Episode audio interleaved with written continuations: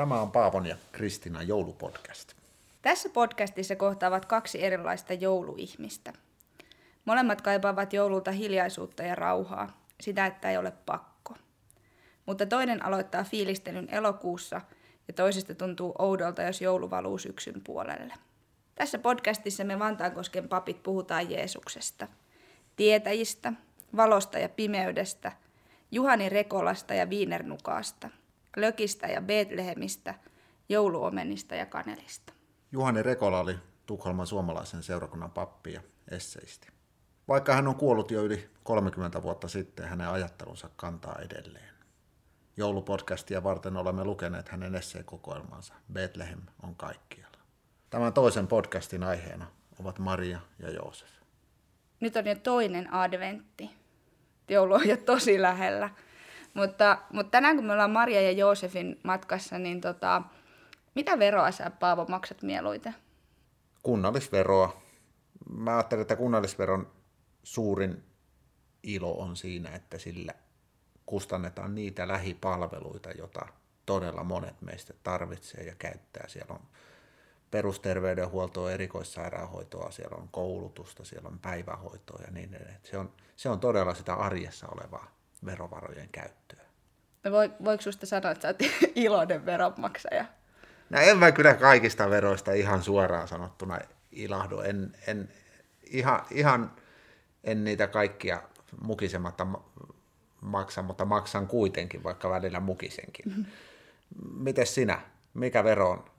Mikä mieluiten maksat? No kyllä mäkin lähden tuohon kunnallisverokelkkaan.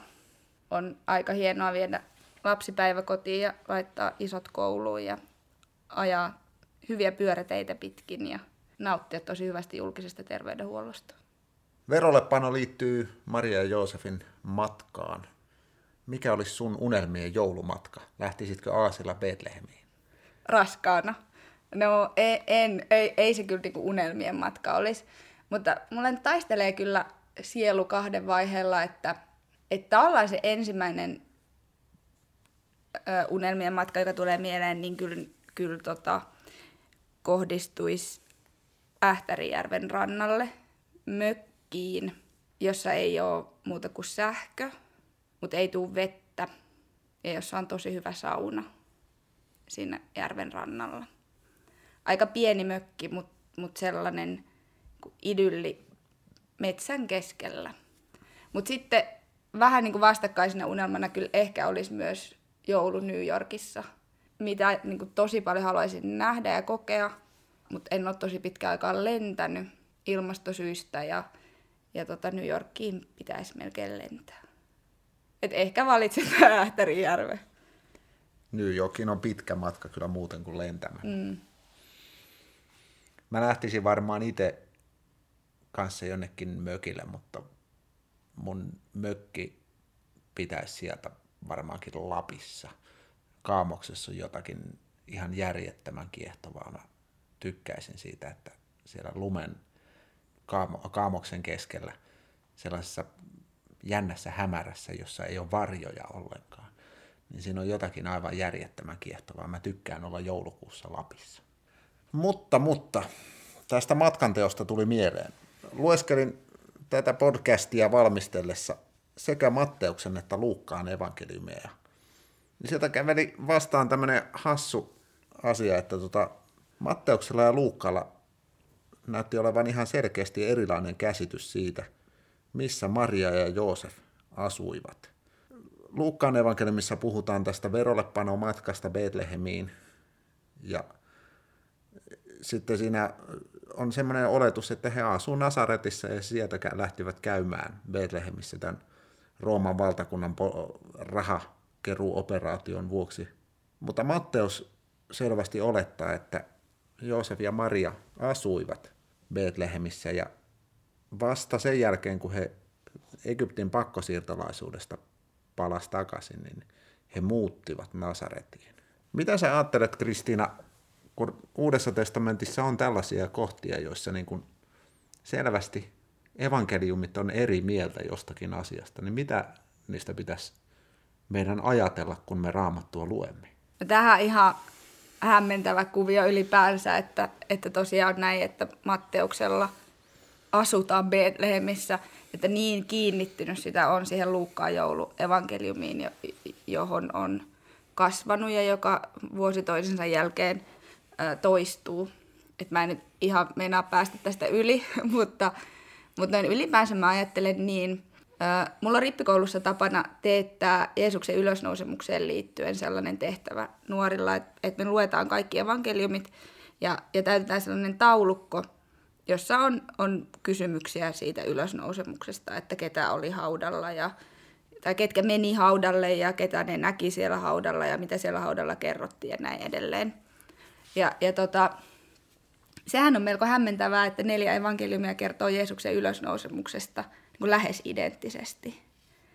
Vähän menee eri jengi haudalle, vähän erilaisia vuorosanoja, mutta viesti on aina sama. Miksi te etsitte elävää kuolleiden joukosta? Jeesus elää.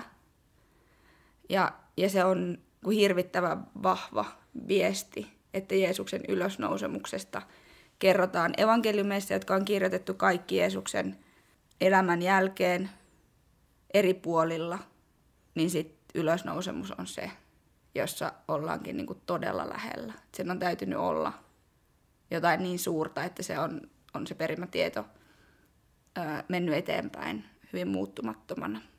Mä en tiedä, onko sillä mulle sit lopulta kauhean suurta merkitystä, että asuttiinko siellä Betlehemissä vai että mentiinkö sinne sillä aasilla.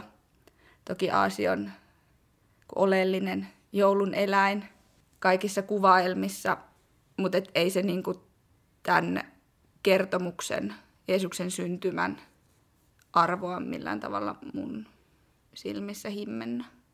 Se on kyllä mielenkiintoista, miten me rakennellaan niitä erilaisia kuvioita, että mitenkä asiat on meidän mielestä mennyt. Se on vähän sama juttu, kun helposti ajattelee, että kyllähän ne tietäjätkin, joista puhutaan 4. podcastissa enemmän, niin lähtivät käymään siellä seimen luona. Mutta kun Matteuksen evankeliumista, missä nämä tietäjät esiintyy, niin luetaan, niin ei ne missään tallissa tai seimen luona ole käyneet, vaan he on menneet taloon ja he ovat siellä tavanneet sitten Marian ja Jeesusvauvan. No, onko tämä sulle niinku iso asia? Ei se mulle iso kysymys ole, että kyllä mä niinku ajattelen, että Jeesuksen syntymässä olennaista on Jeesuksen syntymä. Mm.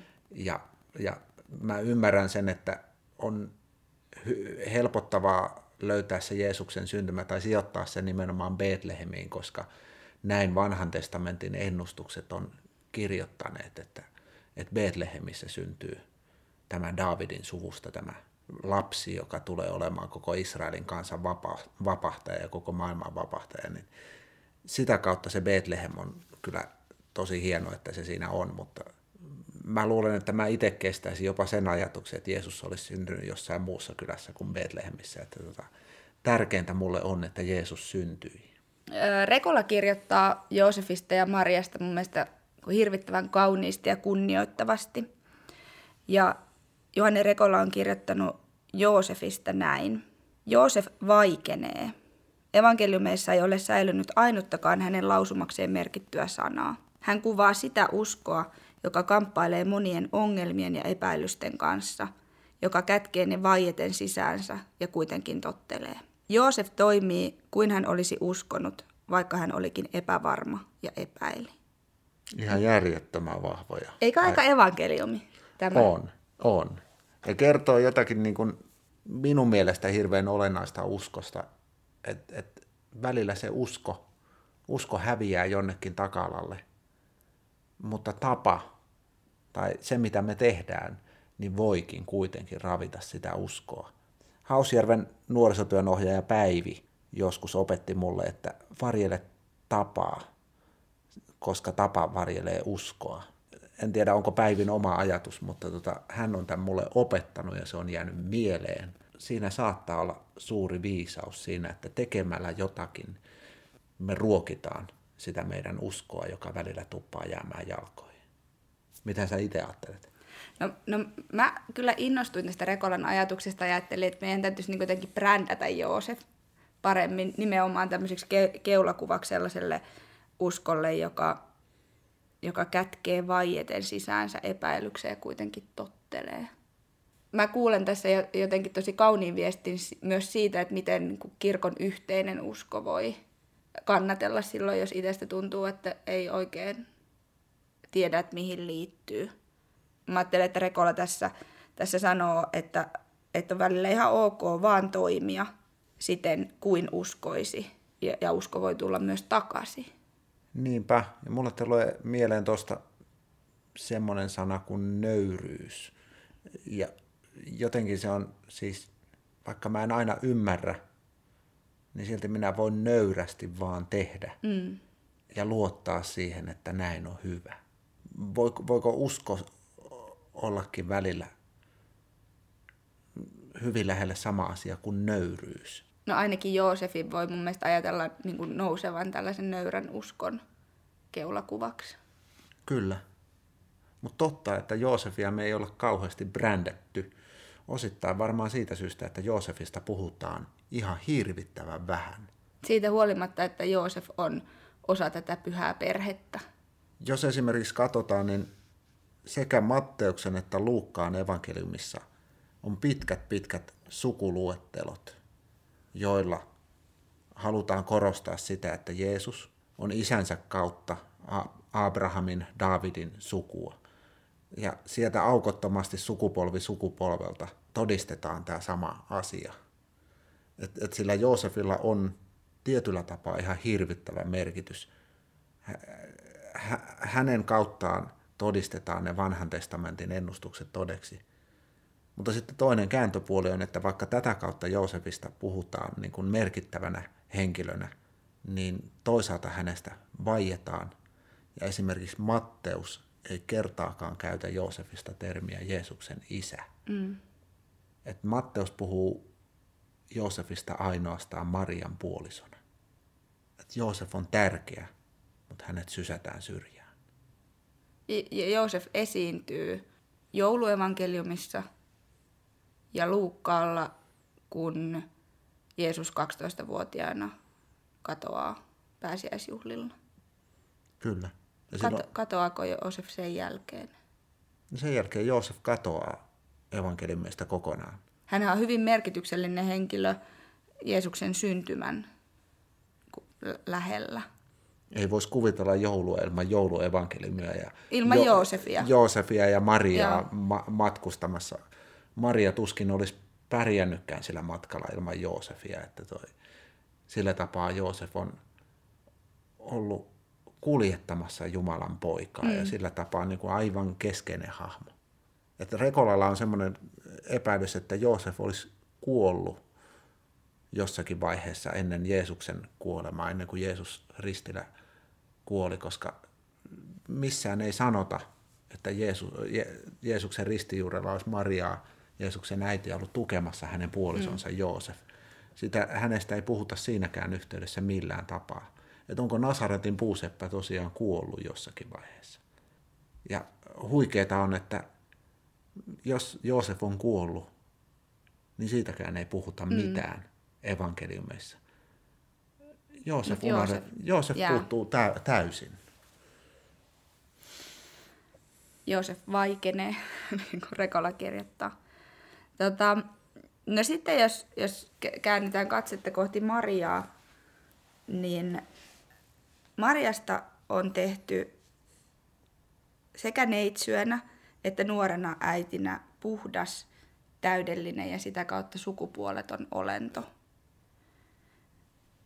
Tavallaan se, että Joosef on niin kuin häivytetty, niin on säästänyt Joosefilta tällaisen sukupuolettomuuden. Eli Joosef on niin kuin jäänyt ihmiseksi, mutta meidän kirkollisessa perinteessä Maria on Jeesuksen tapaan irrotettu tästä elämästä. Ja mun kysymys oikeastaan liittyy siihen, että tämä on hyvä havainto ja mietin, että jos näin on, että Maria on vaan sukupuoleton olento, niin maalaako se naisen kirkosta jotenkin aina tiettyyn nurkkaan sen tähden, että Maria on yksi harvoista naisista, jotka esiintyy Raamatun lehdillä Ja jos hänkään ei sitten niinku olekaan nainen, vaan hänet jotenkin niinku korotetaan johonkin sellaiseen niinku jumalalliseen, vähän sukupuolettomaan asemaan, niin mihin nainen voi niinku liittyä? Niinpä. Ja tämä naisen häivyttäminen tai Marian naiseuden häivyttäminen on ollut myöskin semmoinen historiallinen prosessi, että Mariaan on liitetty myöhemmin näitä erilaisia dogmeja, joilla on nimenomaan rajoitettu sitä Marian naiseutta. On neitsestä syntymisen dogmit syntynyt, on ikuisen neitsyyden dogmit ja Maria taivaan kuningattarena ajatus on syntynyt. Nämä on kaikki vuosisatojen kuluessa syntynyt.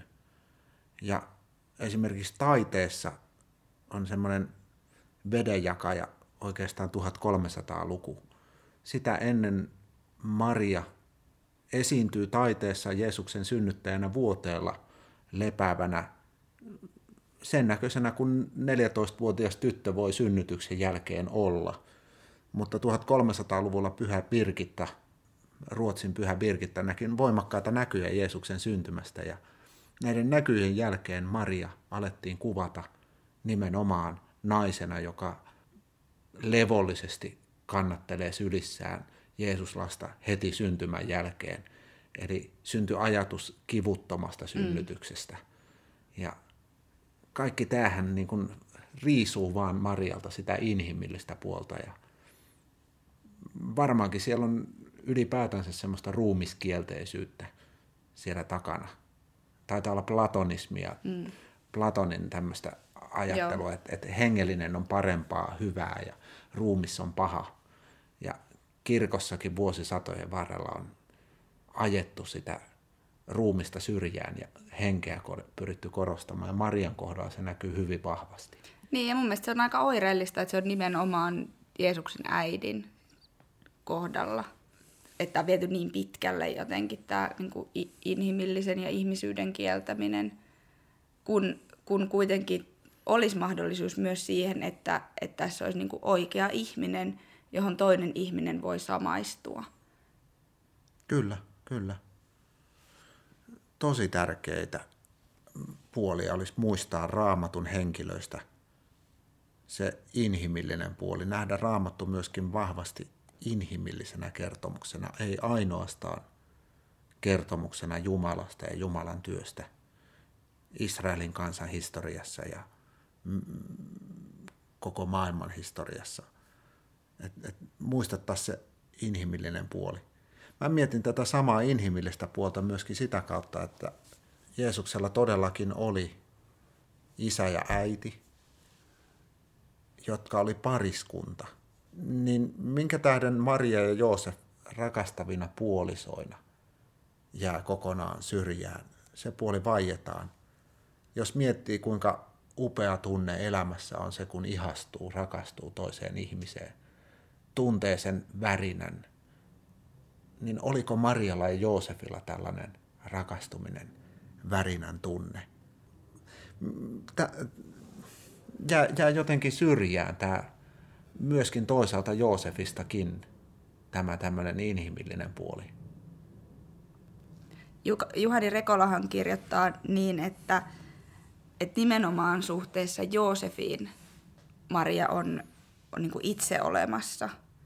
Et silloin hän on niin kuin itsessään jotain. Hän ei ole neitsyt tai rakastava äiti, vaan hän on rakastunut nainen, niin kuin tekijä. Siihen tarvitaan Joosefia. Ja että Maria ja Joosef kertoo yhdessä siitä jännityksestä ja salaisuudesta. Ja mä ajattelen, että tämä on kyllä niin kuin todella huikea kuva, että nainen on jotain itsessään. Ja mä kyllä ymmärrän, että minkä takia tämä on niin kuin painunut kirkon historiassa taustalle.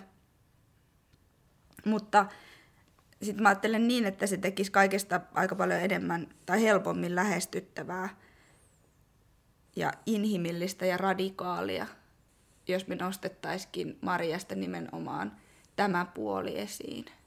Kyllä. Ja kyllä kirkon historia, Raamattu jo on paljon niin kuin sävyltään sellaista naista unohtavaa esimerkiksi nuo sukuluettelot, mistä aikaisemmin puhuttiin, niin toisella evankelistalla taitaa esiintyä muutama nainen siellä joukossa, mutta käytännössä ne on mieslinjoja, mitä niissä sukuluetteloissa on. Ja kirkko sen jälkeenkin koko ajan on unohtanut naisen, on nähnyt miehen tärkeämpänä kuin naisen, vaikka historiassa nainen on usein ollut kuitenkin se, joka on pystynyt kuljettamaan sitä kristinuskon sanomaa, kun kirkko itsessään on ollut ahtaalla. Niin, ja mä ajattelen, että tämä on aika jännä kuvio, että sit se nainen, joka kuitenkin on oleellinen ja joka on ikään kuin pidettävä mukana, niin hänet onkin niin kuin siirretty naisesta sukupuolettomaksi olennoksi. Kyllä. Kun ei ole voitu leikata pois koko naista, niin on muokattu se kuva sen kaltaiseksi, että se ei ehkä sit anna enää samaistumispintaa ihmiselle. Niin, annettu sellainen naisen malli, johonka naisen pitäisi taipua, ja sukupuolisuus ei tasan tarkkaan ole kuulunut siihen. Varmaan heijastuu vieläkin siihen, että mä oon ymmärtänyt, että esimerkiksi naispuoliset papit, jos he on raskaana, niin he saattaa kuulla kommentteja siihen raskauteen liittyen. Ja se raskaus, kun on siitä onneton asia, että se paljastaa, että se nainen on sukupuolinen olento. Mutta kertaakaan en ole kuullut, että meidän luterilaisten miespappien kohdalla joku kommentoisi sitä, että saitpas nyt lapsen, että mitäs olet tehnytkään vaimosi kanssa. Et kyllä tässä semmoista tiettyä semmoista jakautuneisuutta on sitä, miten suhtaudutaan mieheen, miten suhtaudutaan naiseen. Yhä edelleen alitajuisestikin meidän kirkon liepeillä ja meidän kirkossa. Mutta tämä on mielestäni aika huikeaa, että Juhani Rekola on kirjoittanut tämän kirjan aika kauan sitten, ei viime vuonna. Ja hän on silti nostanut jo niin kuin sotien jälkeen tämän ajatuksen siitä, että et Maria on olemassa myös itsenään. Ja hän on tuohon aikaan ollut vielä tietyllä tapaa paljon radikaalimpi kuin hän olisi nykyaikana. Et meidän aika on paljon valveutuneempi kuin se on ollut Juhani Rekolan aikaan silloin, kun hän on kirjansa kirjoittanut. Ja täytyy sanoa, että on kova jätkä ajattelemaan, ei pääse mihinkään. Juhani Rekola kirjoittaa, että Betlehem ja sen tapahtumat on punottu arkeen, eikä siitä erotettu. Ihan äärettömän kovaa ajattelua tuonkin takana. Tämä liittyy nimenomaan Mariaan ja Joosefiin ja heidän välisensä rakkaussuhteeseen. Mutta sitten mä ajattelen, että tämä on mielestäni niinku aika ihana evankeliumi meille jouluihmisille. Että nimenomaan Betlehemin tapahtumat on sidottu arkeen. Niin. Ja mä ajattelen, että näin Juhani Rekola antaa luvan riisipuurolle elokuussa. Ja toisaalta Juhani Rekola antaa luvan siihen, että vaikka joulu ei aina tunnu joululta, se tuntuu joskus arkisemmalta, ärsyttää siivota, ärsyttää tehdä aina sitä puuroa tai mikä ikinä siinä kunkin joulussa joskus ottaa päähän, niin siihenkin se kuuluu se Betlehemin joulu, siihenkin tilanteeseen. Että se ei ole tästä maailmasta irrallaan, vaan se on tässä maailmassa jotenkin ihmisten elämässä arjessakin. Eikö me klousata tähän, että Betlehem ja sen tapahtumat on punottu arkeen eikä siitä erotettu? Kyllä. Betlehem on kaikkialla. Näinhän se oli kirjankin nimi.